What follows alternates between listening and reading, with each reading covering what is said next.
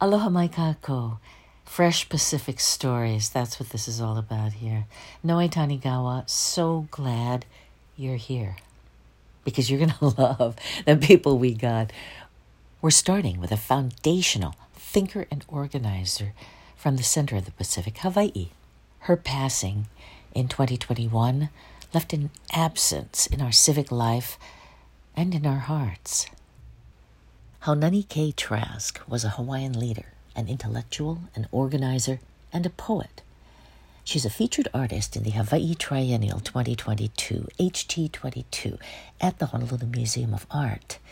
In that collaboration, Trask provides commentary for Ed Greevy's explosive photographs of wrenching land access and identity struggles in Hawaii through the 1970s. In 1993, with the publication of her book From a Native Daughter Colonialism and Sovereignty in Hawaii, Trask stoked a conceptual evolution for Hawaiians and non Hawaiians alike. Not that it was a pleasant process. I am not soft, I am not sweet, and I do not want any more tourists in Hawaii, Trask said. In her provocative book and in public appearances, she attacked abuse of Native Hawaiian rights and other injustices. Here now, an example of Haunani at work. In 1990, she appeared on the Island Issues program, available on YouTube. It was hosted by Robert Rees. We have another call waiting. Hello. Go ahead. What's your question, please? Uh, my question concerns, you know, you blame it on the white man about on how uh, we came over and take your land. I don't understand when the Japanese are coming over and they're buying it, and that's okay. I, I don't I don't see see what this is about about the haoles coming over. You come over to our country and and buy up our land too. You know, it works both ways. I, I don't I don't see how you can have this rallies and everything against the white man. This is America, you know. I Let mean, me just say something to this call. This is not America. This is Polynesia. Our country was stolen. That's one of your problems. You're ignorant, woefully ignorant. Um, I do. I am, I am very active against Japanese ownership of our land. I have testified repeatedly at various commissions and at, at the legislature in opposition to any foreigner owning Hawaiian land. But you, caller, need to learn about Hawaiian history and about where you are. And that attitude that you have is the same attitude that Joey Carter has. You think you are in America. You are not in America. You are in a colony that is in Polynesia that was forcibly taken, just as, I might add, all of Eastern Europe was forcibly taken by the Soviet Union, which Americans think is a very, very bad place. The bad, bad Soviet Union. Well, the bad, bad United States of America took Puerto Rico, it took Alaska, it stole Indian land, it took Hawaii, it took Guam, it took Micronesia, Palau, and you had better learn that history because you are the recipient of an imperialist tradition. Haunani Kay Trask was respected worldwide for her steadfast commitment to Kanaka Maoli, that is, Native peoples' rights. Her fearlessness and incisive intellect helped form what's become the Native Hawaiian sovereignty movement. I and others owe Haunani Kay Trask a debt of gratitude. Her fierce countenance could dissolve into the broadest smile, and it can be a revelation to discover her poetry. In her collection, Night is a Sharkskin Drum, Trask uses Hawaiian poetic techniques to immerse us in her world. She invokes natural imagery to intimate and sensual effect. Your sea blue eyes, the shallows and reef of Waimanalo. An underwater morning of caves filled with cool lava and little sparkling fish.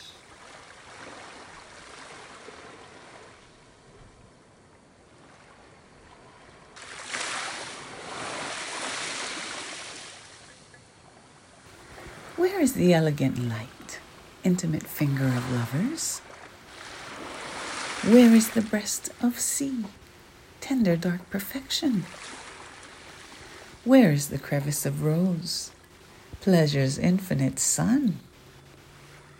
Where is woman's desire, moonlit eternity? The mist of my heart travels to Waimanalo embracing there the salt of the sea, Two koae birds entwine their long tails secretly. Kainani Kahaunaele, reading from Night is a Sharkskin Drum by Haunani Kay Trask. A respected composer, singer, and educator, Kainani embraces Haunani Kay's fierceness and follows it deeper. It's rooted in love. Love for this place, recognized through sensuality.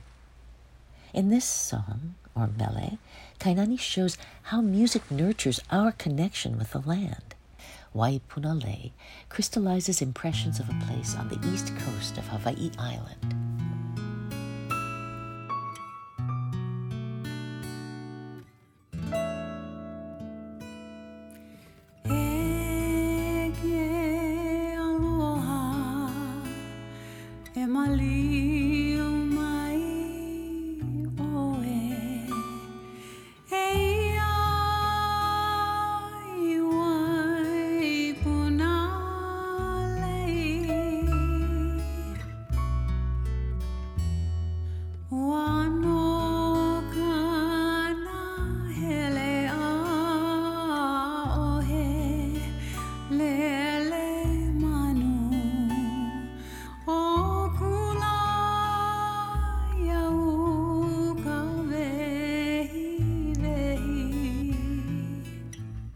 Know, is my favorite song.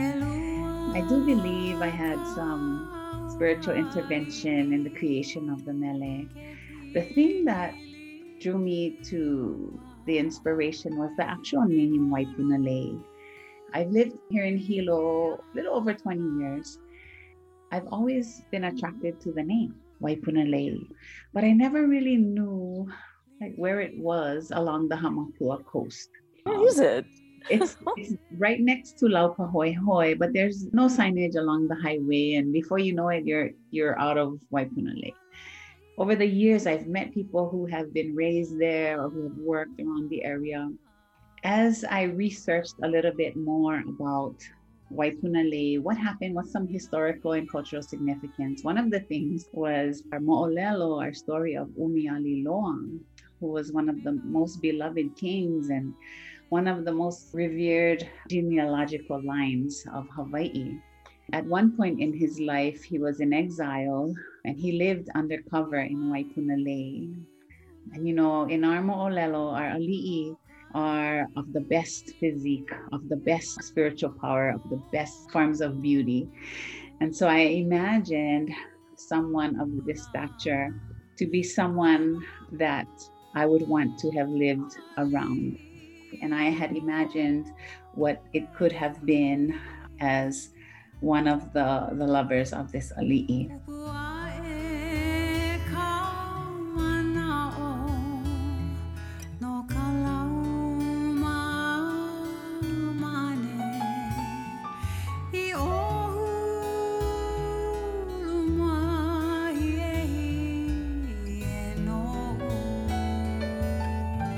The forest. It's known for its forests, the bird catchers. That's where they would go harvest their birds so that they could pluck several feathers from each bird to create the regalia. Hundreds of thousands of feathers and all the skill required to make these signs of royalty. How do I bring it into modern times and look at how, you know, we might want to choose our partner and what are the good qualities we would um, look for.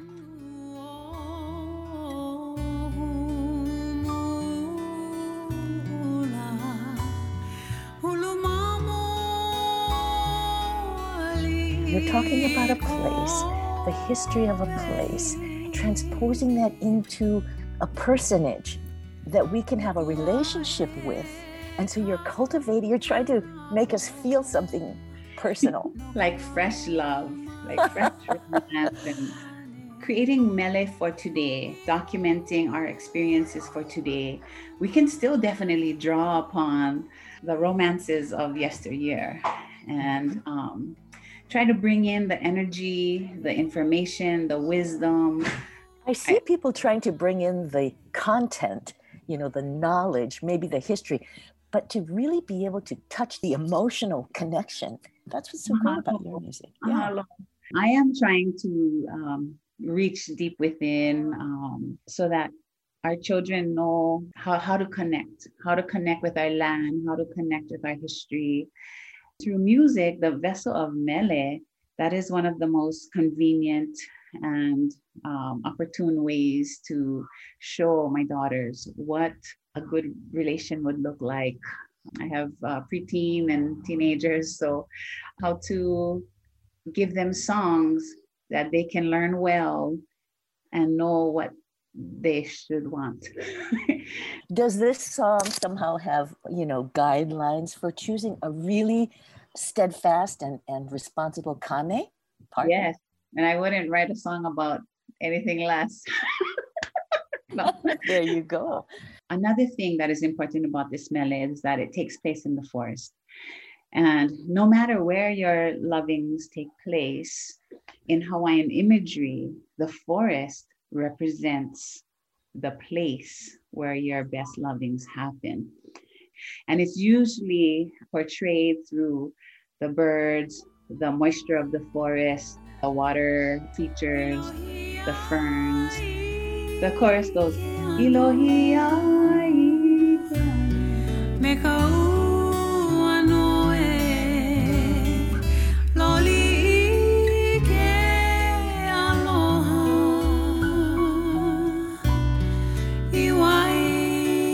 Relations are so good that you have you have become elated and now you can rest. You've had such a good experience. It's time to relax and enjoy the feeling.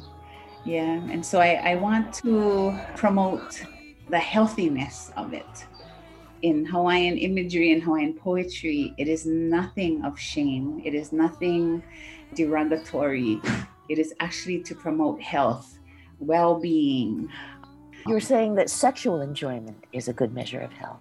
Yes, I wanted to create more mele that promote the joy, promote the, the healthiness of good sexual relations, of good romantic relations, and inspire more dancers, more singers to sing this song out loud. And it is appropriate to be teaching the young people, for the children to be singing this out loud. In Hawaiian music and through Hawaiian poetry, there are many songs that the children can be singing about you know more adult content but it's provided in a way that as they grow and they have their life experiences they can learn a little bit more. The world opens up right. Yes, yes. in in the my, my day job teaching hawaiian teaching hawaiian music at uh hilo at Ka Haka 'Ula O Ke'elikolani hawaiian language college. I want to show my students, I want to show my community like I'm invested. I'm in here for the long haul, trying to get more Hawaiian music into the ears of Hawaii, into the ears of our youth, and to show my generation that we can do it, but we have to do it well as far as the language and the poetry are concerned. And it will bring integrity to the front line of Hawaiian music.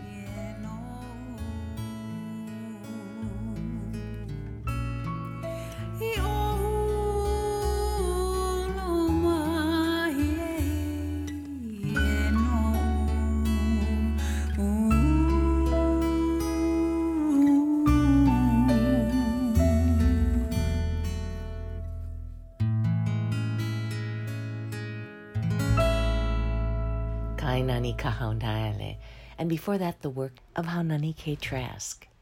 Mahalo for listening. Thank you so much for being here.